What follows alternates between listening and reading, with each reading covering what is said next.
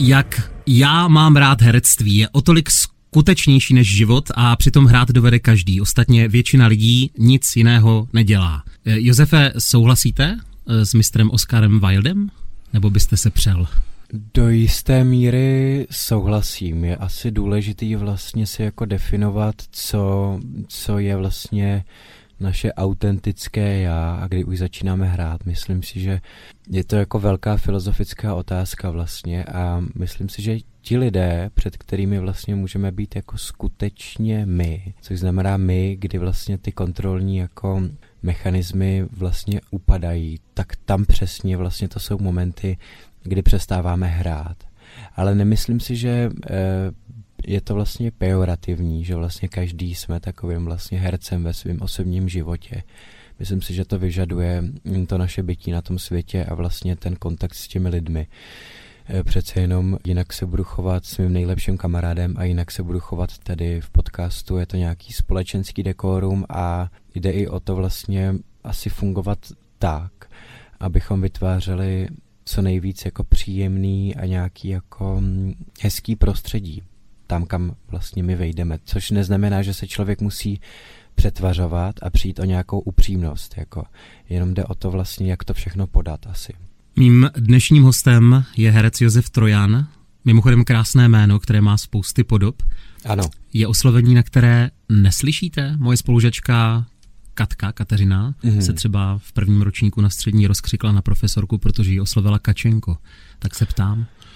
No, tomu rozumím, že, že se rozohnila, ale já tím, že vlastně od útlýho věku mi spoustu lidí říkalo různými eh, podobami mého jména a ono to jméno Josef vlastně vybízí k tomu, že se dá opravdu jako varírovat různě. Čili já vlastně slyším na všechno a mně se to hrozně líbí, protože já sám eh, občas mám takový zlozvyk, že vytvářím lidem eh, přezdívky nebo různý zkomoleniny eh, jmén a proto to vlastně hrozně oceňuji, když to na mě někdo taky, taky použije a je to vlastně, je to vlastně příjemný, když mi někdo řekne třeba Jožo nebo Joško.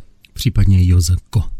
Josko. To mi ještě nikdo, nikdo neřekl teda, ale určitě by mě to uh, potěšilo. Těch trojanů, co si budem, známe víc napříč generacemi. Začalo to všechno vlastně u dědy Ládi, nebo to šlo ještě hloub do minulosti, uh, to herecké řemeslo? Myslím si, Ten že to, úděl. No, myslím si, že to začalo u dědy Ládi. Já nevím, jestli jsme tam ještě předtím měli uh, z rodu Trojanů nějaké třeba ochotníky, ale ten rod Trojanů to byly Dlouho to byli zedníci, až vlastně s Láďou se to zlomilo a Láďa se teda vydal studovat herectví a, stal se z něj herec, takže tam se to datuje od Ládi, ale mm, třeba z máminý strany, mm-hmm. což se mi vlastně málo ví, tak tam je ta umělecká linie mnohem uh, širší. Tam už její praděd, čili můj prapraděda, byl um, operní solista Národního divadla, velmi uznávaný operní pěvec, takže tam vlastně už to začalo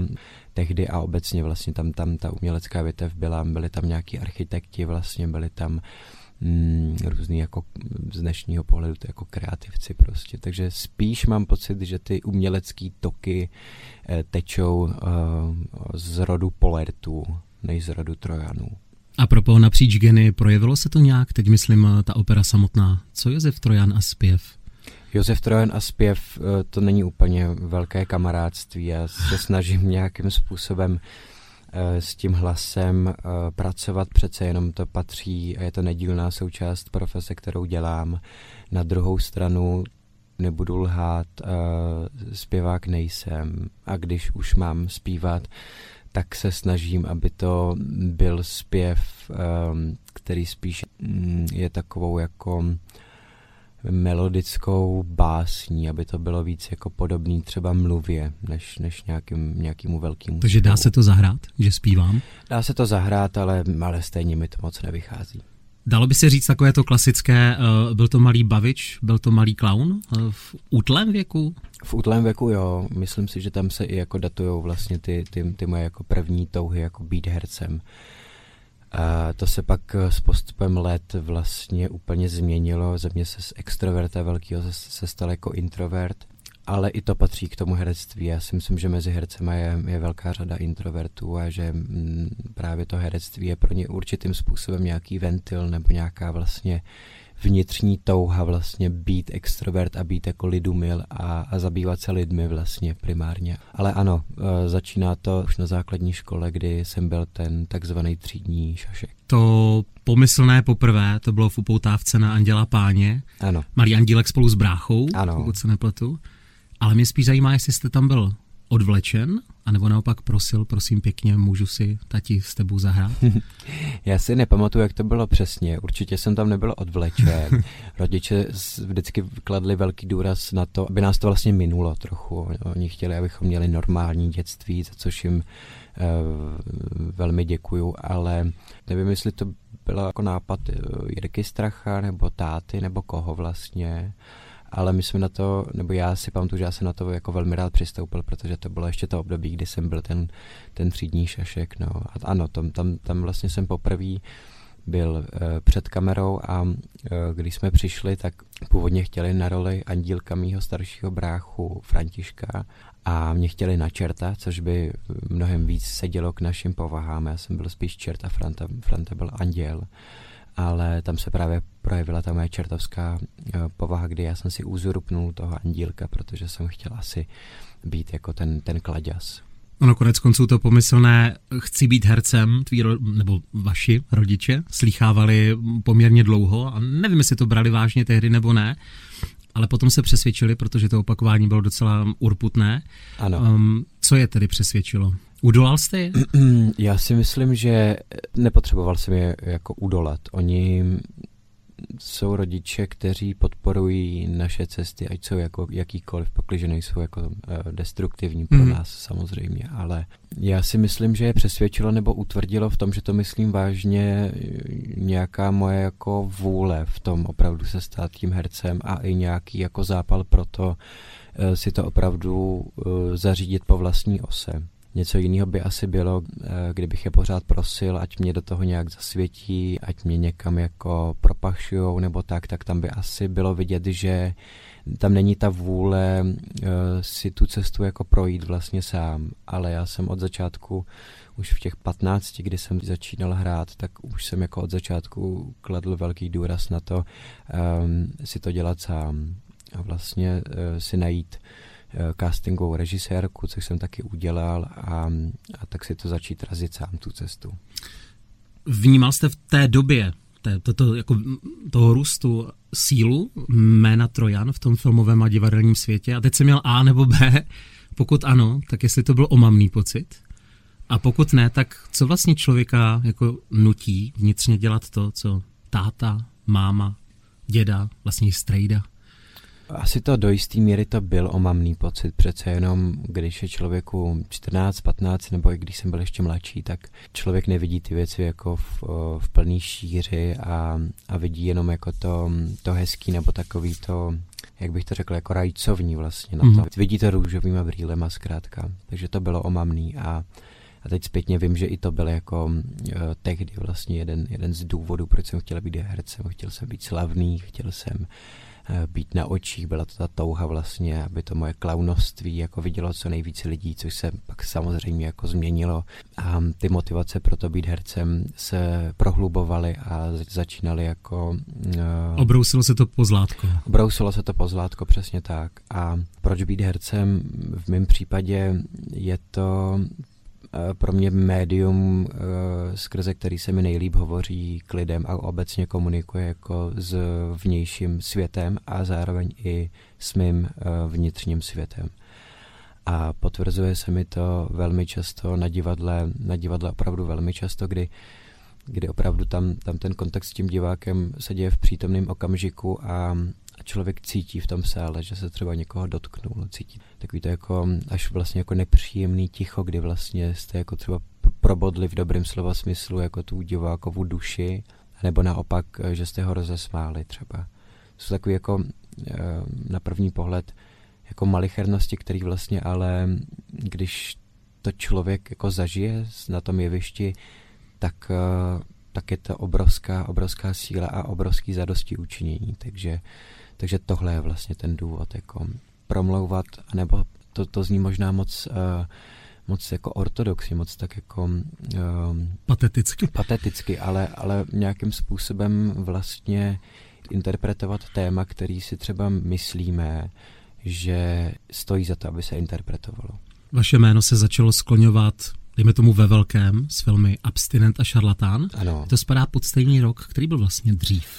Eh, dřív byl abstinent a spadá to pod dva roky, tuším. Možná dokonce pod tři roky. A když jsem točil abstinenta, tak já jsem byl, mě bylo 15 třeba. Možná jsem slavil 16. narozeniny v průběhu natáčení. A když jsem točil šarlatána, tak mi bylo 18. Takže vlastně je to dva roky od sebe to natáčení. Mě to vypíplo premiéry v jednom roce, tak a, to a, jsem ano, za hlupáka. A, ne, ne, ne, to vůbec. Tam, uh, co se týče abstinenta, tam to trvalo asi rok a půl, ta postprodukce. Aha.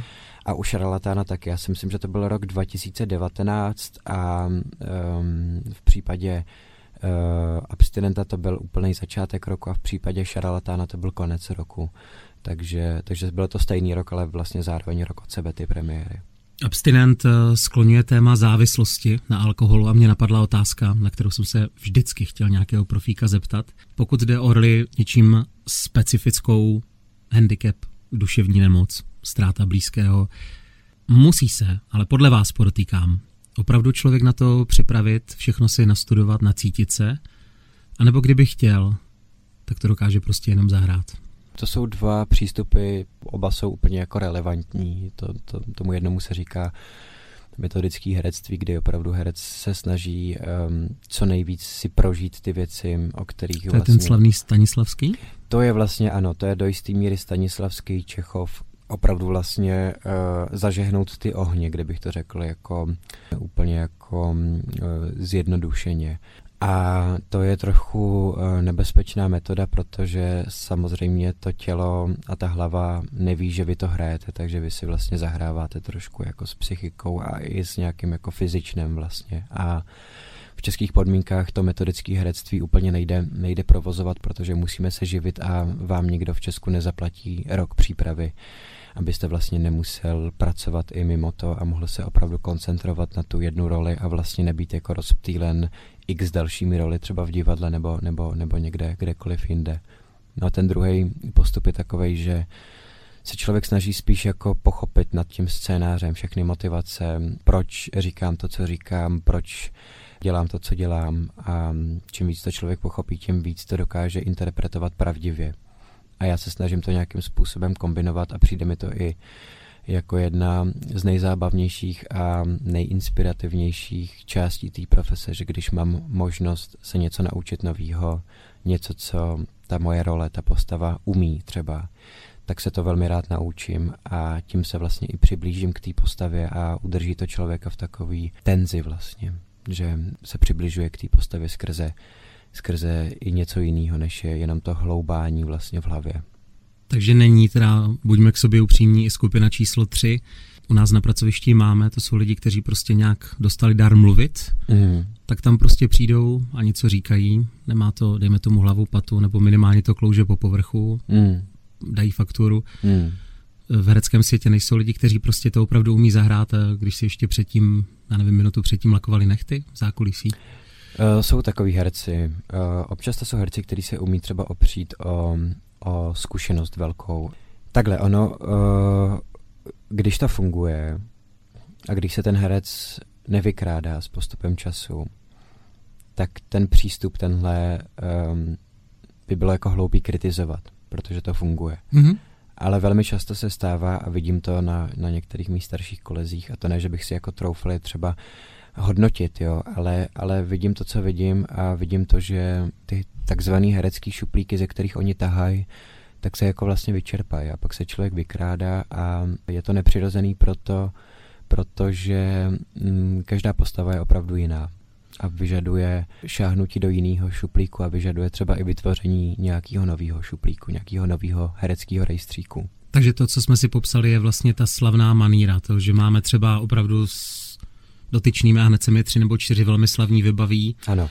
Um, vlastně už víme, jak to zahraje, i když neznáme hru a podobně. Přesně tak. A musím říct, že se občas stane, teď jsem se o tom bavil zrovna včera v Českém rozhlase, uh, kdy nějaký režisér si vytáhne právě tohohle, um, když to řeknu pejorativně, maníristu a nedovolí mu uh, ty jeho maníry a vlastně po něm chce mm, jiný přístup k práci. A když na to ten herec přistoupí a když ten režisér má dostatečně silnou uh, osobnost a, a umí toho herce přesvědčit, tak pak může vzniknout něco, co je jako velmi, velmi zajímavý a myslím si, že i pro toho herce takový jako znovu nastartující.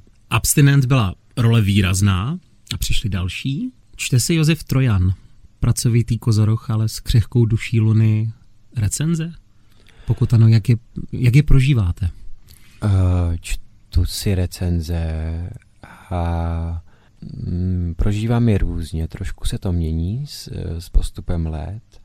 Dřív jsem se tím nechával hodně ovlivnit a jak těmi pozitivními, tak těmi negativními a je to právě to nebezpečí, protože když jsou velmi pozitivní, tak uh, to třeba trošku nabádá toho herce vlastně stagnovat a a spokojit se s tím, co je, což je nebezpečný, protože pak přijde o ten herecký a vlastně trochu i lidský vývoj. To samé platilo i s těma negativníma recenzema, to naopak mě vlastně vždycky mám pocit vracelo jako o, o, o schůdek níž zase a za, začal jsem spochybňovat třeba i věci, kterými jako začínaly jít třeba. Ale teď už je to tak, že já se opravdu snažím uh, v ten daný moment uh, tomu dát nejvíc, co mohu a tím pádem vlastně splnit nějakou moji morální odpovědnost vůči té postavě a vůči tomu dílu. A když to vyjde, tak to vyjde a je to krásný a lidem se to líbí, tak je to sam, samozřejmě super. A když to nevíde, tak to nevíde, ale já vím, že jsem udělal, co jsem mohl udělat a omily patří k životu a k herectví, jak by smet, takže už si nedělám um, starost um, že mě někdo třeba... Mm, že se zboří svět. Že se zboří svět, přesně tak. Když se posunem dál, já jsem si studoval nějaké materiály, ale pak jsem se rozhodl povídat si spíš přirozeně, bez tlaku na fakta, čísla, výčet rolí. Ale jedna věc mě zarazila, jak se můžete popsat uh, jako člověka bez vůle, když máte za sebou už teď pár let po 20 tohle všechno. Teď si povídáme a doufám, že ještě jako hodně před vámi. taky, taky doufám. Uh, pokud to tedy ještě platí, tenhle Mysl, myslím si, že to, že to platí a že ale jsem v tomhle ohledu na sebe, na sebe asi přísnější, než bych měl být. A říká mi to spoustu lidí, říkají mi to lidi blízký i, i lidi, kteří mi třeba nejsou blízcí tolik. Ale mě to pomáhá, mě pomáhá vlastně nějakým způsobem eh, spochybňovat moji vůli, protože mě to nutí k tomu tu vůli prohlubovat neustále. A Vidím to třeba na mém, na mém tátovi, který vlastně by si člověk řekl, že je, čím víc je vlastně opěvovaný jako herec, tak tím by se ta vůle třeba mohla jako postupně nabírat na zpátečce, ale naopak to není ta vůle, čím dál tím větší a vlastně um, ta práce je tím pádem i zajímavější, čím víc je člověk jako připravený a čím víc je, je při věci, tím víc vlastně on dokáže interpretovat tu, tu pravdu a, a o to nám přesně jde jako hercům. Myslím, že o tátovi už to taky párkrát bylo řečeno, že je náročný tím, že pro sebe, tak občas i v rámci tvůrčího procesu pro okolí. Ano. Stalo se to i vám už? Myslím si, že asi třeba se to někdy trochu, už jste byl osinou trochu v... stalo. Jo? Asi jsem byl osinou. Samozřejmě je to, je to nepříjemný, um, zároveň ale nemám v povaze to, že když si o něčem něco myslím, takže že to prostě jako neřeknu. Když si myslím, že to je pro dobro té věci, tak to řeknu a budu si zatím stát do té míry, než mě někdo třeba přesvědčí o opaku, nebo když mi prostě někdo, a hlavně režisér, kterého se vždycky snažím respektovat, řekne, už to neřeš, Josefe, jdi dál tak v tom případě jdu dál, ale dokavať ten prostor pro tu diskuzi mm-hmm. je mhm. a ty lidi tomu jsou otevření, tak já ji vést budu asi. Když jsme u táty, uh, u filmu Šarlatán, kde táta hraje Jana Mikuláška, dospělého, a vy jeho mladší já, mě zaujalo, myslím, že to bylo video ze zákulisí, které mě rozbrčelo, protože já jsem plačka, já se rád dojímám. Hmm. Táta vidí, jak hrajete, hrdě si to natáčí a pouští slzu musel být eh, třeba i včetně spolupráce s Agniškou Holland jako silný moment, anebo Nebo si to jenom uh, jako maluju na růžovo a dojímám se tady uměle? Byl to velmi silný moment. Byl to asi nejsilnější uh, moment, který jsem kdy zažil jako v profesním životě jeden z nejsilnějších v tom mimo profesním, v tom lidském životě. Uh, tam se toho setkalo hrozně moc v jeden vlastně krátký moment a tím to bylo velmi jako emočně vyexponovaný. Mm, my jsme jako jeden den vlastně točili na dva štáby, takzvaně na štáb A a štáb B, protože uh, jsme točili vlastně dvě velké scény a táta točil s jedním štábem tu svoji linku já jsem točil uh, s Kašou, s dcerou Agněšky vlastně, jsem točil v druhém štábu a oni skončili o o chvilku dřív než my, takže celý ten první štáb, včetně táty a Juraje Loje, mm, herce se přesunuli za námi a dívali se na tu scénu, která taky byla velmi, jako, velmi, velmi vypjatá, kdy se vlastně Jan Mikolášek mladý jako pokusí o sebevraždu, takže tam se toho opravdu sešlo, sešlo hodně a rád na to, rád na to vzpomínám. A mimochodem eh, stále platí, eh, že byste si chtěl zahrát s hercem Ivanem Trojanem a ne s tátou Ivanem?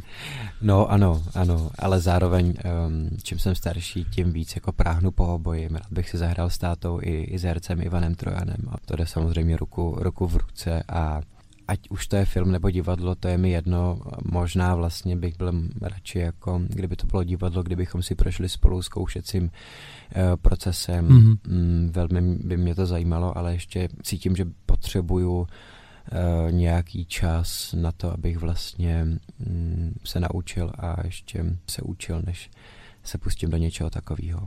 To všechno, o čem si povídáme, se odehrávalo v době, kdy jste byl teenagerem. Ano v době, kdy chodíme do školy, kdy obvykle studujeme, nebo se to od nás očekává. A málo kdy přijde v tomhle věku někdo za rodiči a řekne, hele, já to chci asi jinak, já nedokončím Gimple. Tam se ale úplně logicky, co, co vaši na to? Eh, no zprvu uh, to velmi odmítali, pochopitelně. To opravdu může znít, když jsme se bavili o tom být jako manýrista, tak tohle byla maníra asi. pro ně teda, pro mě, pro mě jako na začátku vůbec vlastně, ale já jsem přesně věděl, proč chci odejít z Gimplu. Vlastně úplně bez kratce, já jsem byl na Gimplu tři roky, takže mě čekal vlastně maturitní ročník. A v maturitním ročníku se primárně opakují ty tři roky a připravuje se na maturitu. A já tím, že jsem věděl, že, že budu hercem a že pro mě neexistuje jiná varianta, a že proto udělám cokoliv prostě bude potřeba, a už jsem v tu dobu hrál a věděl jsem, že i nějakou práci na nějaký roky dopředu jako mít budu. Takže to nebyl jako krok do neznáma. A to maturitní vysvědčení není prostě v téhle branži potřeba, to řeknu úplně jako, jako upřímně a nikdy jsem se nesetkal v herecké branži s tím, že by po mně někdo potřeboval jako maturitní vysvědčení. A pak je samozřejmě druhá otázka, jak moc um, souzním s tím, jak jako vypadá maturitní zkouška, jak moc to teda jako vypovídá o tom, jak, jak je člověk jako hloubavý a jak je člověk třeba, když to řeknu úplně jako lidově chytrý. Prostě. A nebo jak moc se umí biflovat. A nebo jak, ne, přesně tak, jak moc se umí biflovat. Takže těch důvodů pro to odejít bylo jako celá řada a nikdy jsem toho nelitoval zatím. V době, kdy člověk začíná být vidět, kdy si vydělává, rohatý na rameni asi jako zašeptá, užívej si to. Načapal jste se někdy, že máte nosánek nahoru, nebo že si užíváte až moc? A pokud jo, tak co vás vrátilo na zem? Teda, hm, to jako teď cítím, že jsme trošku při zemi víc. Neměl jsem nikdy pocit, že bych si úplně vylítnul nahoru. Taky asi jako tím vděčím mým kamarádům dobrým, kteří mě vždycky, když jsem třeba měl tendenci jako začít vzlítat, tak mě stáhli zase dolů v tom dobrým slova smyslu, ale tím, že doma mám před obraz eh, táty a mámy, kteří vždycky vlastně se snažili a byli pokornými bez ohledu na to, jak úspěšnými a slavnými byli. A, a bylo mi to blízký, bylo mi příjemným to pozorovat vlastně, tuhle lidskou vlastnost. Čím víc je člověk vlastně slavný nebo čím víc mu to řemeslo jde, tak tím více ta pokora vlastně prohlubuje. Může to být samozřejmě i naopak, ale já jsem naštěstí jako byl přítomen té první varianty, takže se vždycky snažím o to vlastně se z toho jako takzvaně prostě neposrat. Zůstali eh, všichni ti zásadní přátelé eh, z doby toho dospívání, takový ti jako časem prověření, nebo někdo lidsky zklamal za dobu toho růstu? Protože když je člověk vidět eh, někdo se slabší nátorou, to no třeba nedá, závist a spol. Možná jsem jako idealista v tomhle. ale mám pocit, že ty přátelé zůstali. Ti, kteří mě vždycky to se mnou mysleli dobře, tak, tak ti zůstali a nikdy jsem necítil uh, z mýho nejbližšího kruhu přátel jakoukoliv uh, závist, to vůbec nem, mám velký štěstí na kamarády a samozřejmě nějaký vazby se zpřetrhají nebo se třeba poškodí, ale hmm. nikdy to nebylo kvůli tomu, že bychom si nějak uškodili. Spíš to bylo kvůli tomu, že jsme se třeba každý vydali jako jinou cestou a tak to je prostě. Když jsem četl nějaké články, byly především o práci, ale především až jako na pár výjimek, dá se v dnešní divoké online a hlavně bulvární době pohlídat, co se o člověku a o jeho soukromí třeba bude psát? Může Nedá. si to člověk ukočírovat? Ne, nemůže. Bulvar funguje tak, že vás přistihne na těch nejcitlivějších místech. To je bohužel jeho, jeho, jeho posláním a to by člověk opravdu musel být zavřený jako v jeskyni a, a nevycházet, aby, aby se mu to vyhnulo. Samozřejmě dá se tomu vyvarovat nebo se to nějakým způsobem změkčovat eh, tím, že člověk se třeba nebude jako vystavovat záři těm, těch reflektorů jako a což se snažím jako nedělat, vlastně není mi to ani, ani blízký a ani příjemný, takže je rozdíl asi mezi tím, jako být třeba slavný, a to já se nepovažuji za slavného člověka, ale být jako celebritou a být slavným, jako celebrita sebou alespoň tak to jako vnímám, nese právě to, že je to člověk, který je ochotný vlastně vystavovat záři reflektorům a nevadí mu to a tím pádem vlastně musí počítat s tím, že to bude voda na mlým bulváru. Umíte říkat ne? Nebo jste se to musel naučit eh, v rámci profese? Umím říkat ne a uměl jsem to vždycky a opět eh, je to něco, za co eh, vděčím tátovi a zároveň teda je potřeba si říct, že moje pozice jako protekčního dítěte, což bez pochyby vlastně jsem, ať chci nebo nechci, tak byla výhodná v tom, že ať už k mýmu eh, zdaru nebo zmaru, tak jsem ty nabídky vlastně od začátku měl, což je vlastně velmi výhodná pozice a je to něco, co prostě bohužel jako třeba spousta mých mladých hereckých kolegů, na co oni musí čekat třeba několik let, tak to já jsem měl vlastně hned eh, na začátku, takže já jsem měl tu možnost vlastně si třeba vybírat Prosívat, nějaký, m, m, přesně tak, nějaký projekty, takže mm, to nebudu vůbec zastírat, nebudu si mazat med kolem huby, tak to bylo. A zároveň ale mm, nikdy jsem té protekce jako nezneužíval, jako prostě to tak je, protekce existuje, ať už je to herectví, nebo je to e, jakákoliv jiná, jiná práce. Já rád e, používám takový můj oblíbený mm, příměr vlastně, kdy, když bude třeba slavný řezník, bude mít slavný řeznictví, ke kterému bude chodit spousta stálých zákazníků a ten řezník odejde do důchodu a převezme to po něm jeho syn, což je něco, co se prostě děje ve všech profesích. Profese se zkrátka velmi často dědí a je to v pořádku. Tak to řeznictví pořád bude mít jméno a ty lidi mu tam pořád budou chodit, ale pak, když eh, se ten jeho syn bude jenom vést vlastně na vlně toho úspěchu a nebude to dělat poctivě, tak se stane, že ty lidi mu tam přestanou velmi brzo chodit, protože k tomu přistoupí třeba jinak, že to bude dělat poctivě tak uh, uh, se může stát, že ty lidi mu tam třeba přestanou chodit, protože to třeba hned na začátku nebude jako skvělý, ale uh, ta předzvěst toho, že to bude moct být třeba časem dobrý, tam je a myslím si, že to je o tom procesu a o, o nějaký jako skovývavosti lidí jako vůči těmhle lidem. Tak to bylo jedno velké ne a teď jedno velké ano. Josefe, jak vám voní divadlo? Voní. Divadlo mi voní a hlavně to divadlo Petra Bezruče, ve kterém, ve kterém jsem, ve kterém jsem spokojený profesně i lidsky. A udělal jsem dobrý rozhodnutí, že jsem šel do divadla Petra Bezruče, že jsem šel do Ostravy. E, hrozně mi to pomohlo a vděčím Honzovi Holcovi, uměleckému šéfovi, že si mě vybral i bez, bez toho, aniž bych vlastně měl divadelní zkušenost a že mi věřil jako člověku primárně samozřejmě i jako herci, ale primárně jako člověku, že vlastně ty věci vidíme stejně a že máme nějakou touhu vlastně dělat ty věci um, s nějakou mírou poctivosti a přítomnosti. Takže, takže divadlo mi voní a, a jsem tomu rád. Pamatujete si, kde jste tehdy byl, když zazvonil ten telefon a ta oficiální nabídka od Bezručů přišla? Doma v obýváku jsem byl, pamatuju si to a bylo to pro mě trochu nepochopitelný vlastně. Nevěděl jsem, proč by mě Honza chtěl, ale já jsem pak začal do Ostravy jezdit a s Honzou jsme spolu prosadili několik hodin a bavili jsme se o tom, proč, proč by o mě měl zájem a, a co za divadlo ho zajímá, co, co za divadlo zajímá mě, jak, jak ty věci vidíme a pak jsme velmi brzy přišli na to, že ty věci vidíme stejně, že by nás to opravdu jako zajímalo, ta spolupráce. Tak jsme do toho šli a, a vyšlo to snad, doufám. Táta vám kdysi řekl hlavně, aby nebylo přetrojováno. Ano. Je i to možná důvod, že jste se rozhodl posunout dál tímhle směrem, to znamená mimo velké, no velké město Ostrava je taky velké město, ale mimo Prahu? Asi možná nějaký podvědomý důvod to je, ale nekladl jsem na ten důvod um, důraz mm. vůbec. Já jsem šel do Ostravy primárně za divadlem, nebyla to nějaká touha vlastně se, se odstřihnout od Prahy. Ale ano, je to, je to pro mě výhodnější určitě začínat vlastně pryč od té největší kulturní koncentrace, která prostě jako je vlastně v Praze. Takže to pro mě vlastně je výhodný být trošku jako stranou tohohle a opravdu se soustředit na tu práci a, a tím vlastně ty očekávání ode mě jsou menší a tím pádem jsem víc v klidu a když jsem v klidu, tak se mi pracuje mnohem líp. Moje osobní zkušenost, eh, že to není o městech, ale vždycky o lidech. Přesně protože tak. v Praze potkáte blbce i úžasné lidi. Ano. Eh, přesto bylo zřívání s Ostravou nějak specifické nebo proběhlo jako na to čekávání dobře? Proběhlo nad očekávání dobře. Vlastně já mám Ostravu rád a sám občas si kladu otázku proč. Ty důvody jsou, ale vlastně to nejsou žádný zásadní důvody. Vždycky mi šlo o to, jak se mi žije v té každodennosti. Nezáleží mi ani tolik na tom, jak moc nádherných baráků tady je, jak moc vlastně na mě to město třeba působí vizuálně.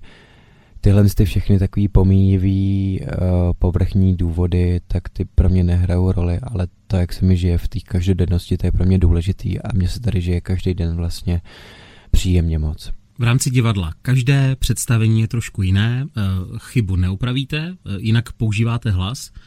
Ještě nějaký zásadní rozdíl, eh, který jsem třeba nezmínil, práce u filmu a práce na prknech? Ten styl herectví je trochu jiný vlastně. V divadle Petra Bezruče, který je, to je komorní scéna, malý divadlo vlastně poměrně, tak tam to velmi balancuje na hraně toho mm, jako takzvaně divadelního a filmového herectví, protože jsme blízko tomu divákovi, takže my nemusíme vlastně si ten hlas třeba posadit tak, aby to jako došlo i do 50. řady, ale opravdu jako my můžeme mluvit skoro normálním hlasem, ale je to, je to vlastně jiný, člověk se musí naučit pohybovat po jevišti, je to úplně jiný uh, časoprostor, všechno se to děje tady v přítomnosti, všechno se to děje vlastně uh, v tom rozmezí jako té hodiny až tří hodin, kdy probíhá to divadelní představení a není to vlastně jako ta koncentrace sil jako nejde do toho jednoho obrazu, který mm. se mhm. natáčí do té jedné scény, ale jde vlastně do celého toho představení. Takže těch proměných a těch jinekostí je tam hodně, ale vlastně co zůstává velmi stejný je, je příprava na roli. Je to o tom vlastně tu postavu rozebrat a pak ji vlastně znovu, znovu složit a, a nevidím tam úplně jako zásadní rozdíl mezi divadlem a, a filmem. Samozřejmě v divadle se zkouší e, jiným způsobem ta příprava vlastně na to jako toho celku vlastně je, je trochu jiná, ale pak taková ta vlastně jednotlivá práce s tou postavou, tak ta je za mě velmi podobná, ne skoro stejná.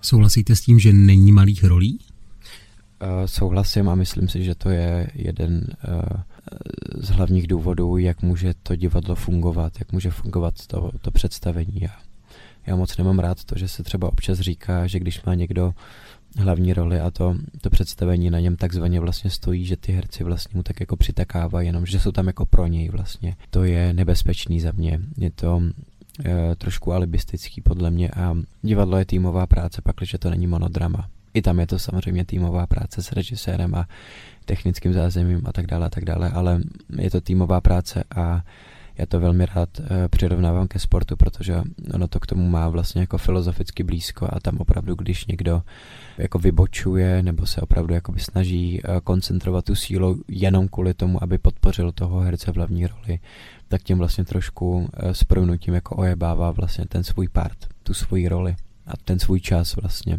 Já jsem dlouhé roky hrál amatérské divadlo a jedna z věcí, kterou si pamatuju a kterou jakoby dodnes praktikuju jako divák, že musíte hrát i když nehrajete. No, ano. Nemluvíte a podobně, proto mě strašně baví. Občas se mi to stalo i při velkých kusech sledovat právě ty, kteří nemluví na velké scéně, ne hlavní hrdiny. A propo eh, v rámci těch menších rolí, eh, když je člověk v zákulisí, co dělá, když čeká na part? Hmm. V rámci samotného představení.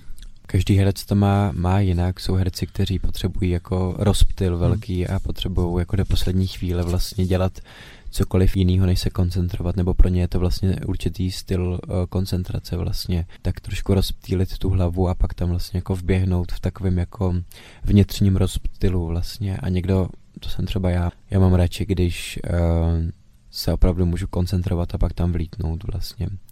Dá se s váma mluvit před představením? Uh, dá a já ještě pořád vlastně nemám tu osobnost tak silnou na to, abych vlastně dokázal ty lidi poslat někam, takže já vlastně uh, jsem v tomhle trochu uh, lehce jako ohybatelný, takže já vlastně se snažím jako vytvářet dobrou atmosféru, čili vlastně jako se s těma lidma bavit třeba před představením, ale teď mě třeba napadá, když hraju Hamleta, tak já vlastně přicházím na, na jeviště ještě předtím, než začne vlastně představení, nebo respektive jsem na jevišti, ještě když přicházejí diváci do sálu. Mm-hmm.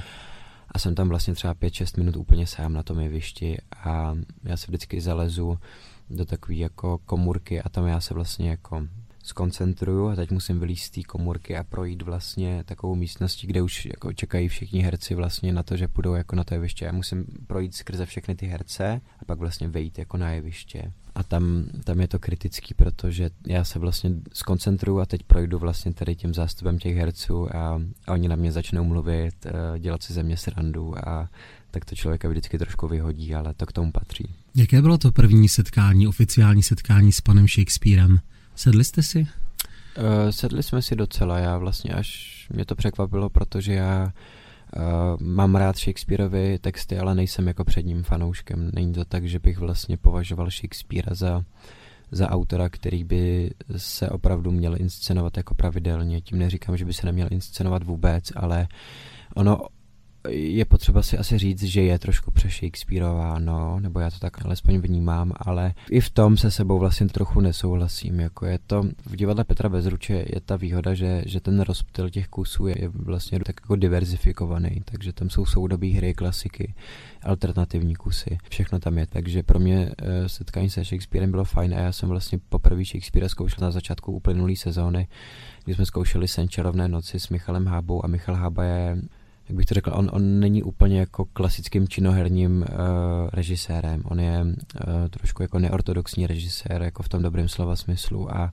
mám pocit, že ta snaha trošku vlastně jako rozložit ten text vlastně, ale zároveň jako s úctou jako k tomu textu, ale vlastně nějakým způsobem jako nabourávat vlastně to klasicistní pojetí toho textu, takže tam byla a tím pádem vlastně to bylo velmi, velmi zábavný se tím letím zaobírat když jsme zkoušeli s Dodem Gombárem, Dodo je eh, velmi jako činoherní eh, režisér, velmi se jako soustředuje na, na psychologii postav a, a na to vlastně, aby to bylo herecký divadlo, tam to bylo jiný, ale i Dodo vlastně uh, je takový jako pokrokový režisér, který rozhodně jako nestagnuje vůbec a to už je to velmi jako velmi zkušený režisér, takže já jsem měl to štěstí, že jsem se jako nepotkal ještě s režisérem, který by opravdu jako měl ten text jako něco, co je posvátný a muselo to jako do posledního písmenka všechno zaznít a být to vlastně jako prožitý, tak jak si třeba Shakespeare prožíval jako kdysi.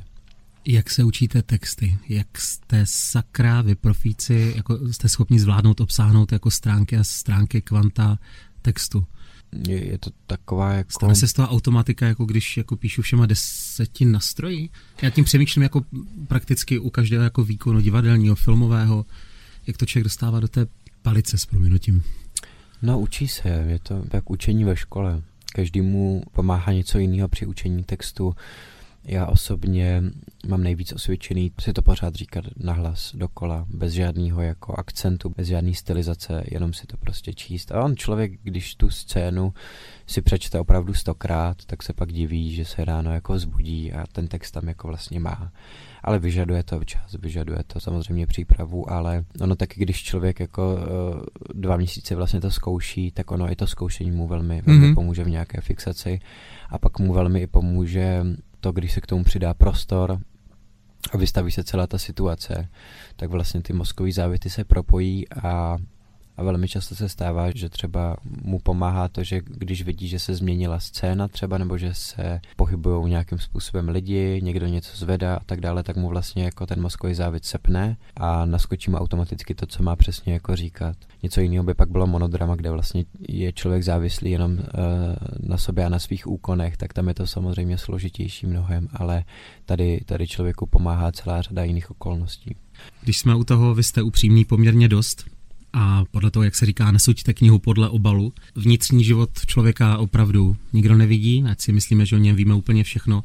Mě před časem uh, dostal váš upřímný příspěvek na sociálních sítích z nemocnice, kde jste svým sledujícím přiznal, ano, bolela mě duše, požádal jsem o pomoc. Bylo to tehdy včas nebo už jako pár minut po 12. pomyslně? Bylo to pár minut po 12. takže zároveň to bylo i včas. Bylo to v moment, kdy už jsem neviděl jiný východisko, kdyby ty věci začal řešit dřív, tak by se to asi dalo vyřešit jinak, ale, ale ono to zní trošku jako drasticky, ale, ale říkám to upřímně, já jsem vlastně rád, že to bylo tak, jak to bylo, protože já jsem asi potřeboval jako něco takhle, mm, já nechci vlastně úplně říct jako radikální, aby to nevypadalo jako, že si v tom libuju, ale, ale asi jsem potřeboval takhle velkou věc, abych vlastně jakoby změnil třeba nějaké věci v životě a ten pobyt v té psychiatrické léčebně měsíční vám jako dovolí vlastně se opravdu měsíc soustředit jenom na sebe. Pro mě je to mnohem víc, než být třeba jako dva týdny na dovolený. Tam opravdu to, že vy jste tam z určitého důvodu a ten důvod sice je vlastně nějakým způsobem jako zahojit vlastně tu, tu duši a všichni kolem to ví. Takže všichni k tomu tak přistupují, takže pro mě to bylo velmi jako zásadní. Mimochodem přímo tam je to víc eh, o komunikaci s těmi profíky, nebo naopak eh, o tom, že vám dávají čas pro sebe, abyste si to srovnal samozřejmě s vaším dohledem? Je to přesně takhle, je to pade na pade, dávají vám čas a i vlastně jsou tam intenzivní terapie a ono vás to jako nezahojí úplně, to by bylo moc idealistický. Ono vás to jako zvedne na nohy a vy pak samozřejmě musíte pracovat velmi na sobě. I potom, co odejdete, jako nesmíte to celý zahodit a říct si, jako tak je to v pohodě, tak jsem se uzdravil. Nefunguje to takhle jako se zlomenou rukou. Ale jo, byl tam velký čas na to vlastně být sám se sebou a, a přemýšlet a pak to, co jsem vymyslel, to, co jsem si uvědomil, tak uh, tam byl velký čas na to i probrat to jako s nějakým odborníkem vždycky. Mluví se o tom dneska už dost? O nástrahách lidské duše, o pochybách, nemocech, nebo, nebo by to pořád ještě chtělo nějakou větší osvětu? Myslím si, že se o tom mluví dost, ale větší osvěta v tomhle ohledu nikdy nebude na škodu. Já doufám, že ta osvěta bude, bude čím dál tím víc a že i vlastně starší generace uh, si třeba časem začnou uvědomovat, že opravdu um, stejně tak jako když máte chřipku, tak se musíte uzdravit, tak stejně tak máte bolavou duši, taky taky musíte zahojit. A je někdo, komu můžete říct opravdu všechno, nebo kus Josefa si taháte a necháváte stále ještě pro sebe? Kus Josefa si vždycky budu nechávat pro sebe. Myslím si, že mít nějaký svoje tajemství je důležitý. Že to je taková nedílná součást, taková barvitá součást života, ale zároveň mít někoho, komu můžete říct jako většinu věcí a nějakým způsobem jako nahlas interpretovat ty bolesti, tak je důležitý a takový lidi mám díky bohu v hmm. životě. Logická otázka na závěr. Jak se daří? Máte se hezky? Děkuji za optání, mám se hezky. Teď se mi daří uh, v lidském i, troufám si říct, profesním životě. Všechno je tak, jak má být teďkon a mám radost ze života. Tak děkuji za optání. Mým dnešním hostem byl Josef Trojan, Josko. Já vám popřeju, ať eh, vás ty další životní, pracovní a osobní výzvy baví tak, eh, jak vás baví herecká profese, protože když o ní mluvíte, tak ty vaše oči mluví s vámi. A tom to je. Děkuju. Moc krát děkuji za pozvání a děkuji za povídání. Pod povrchem.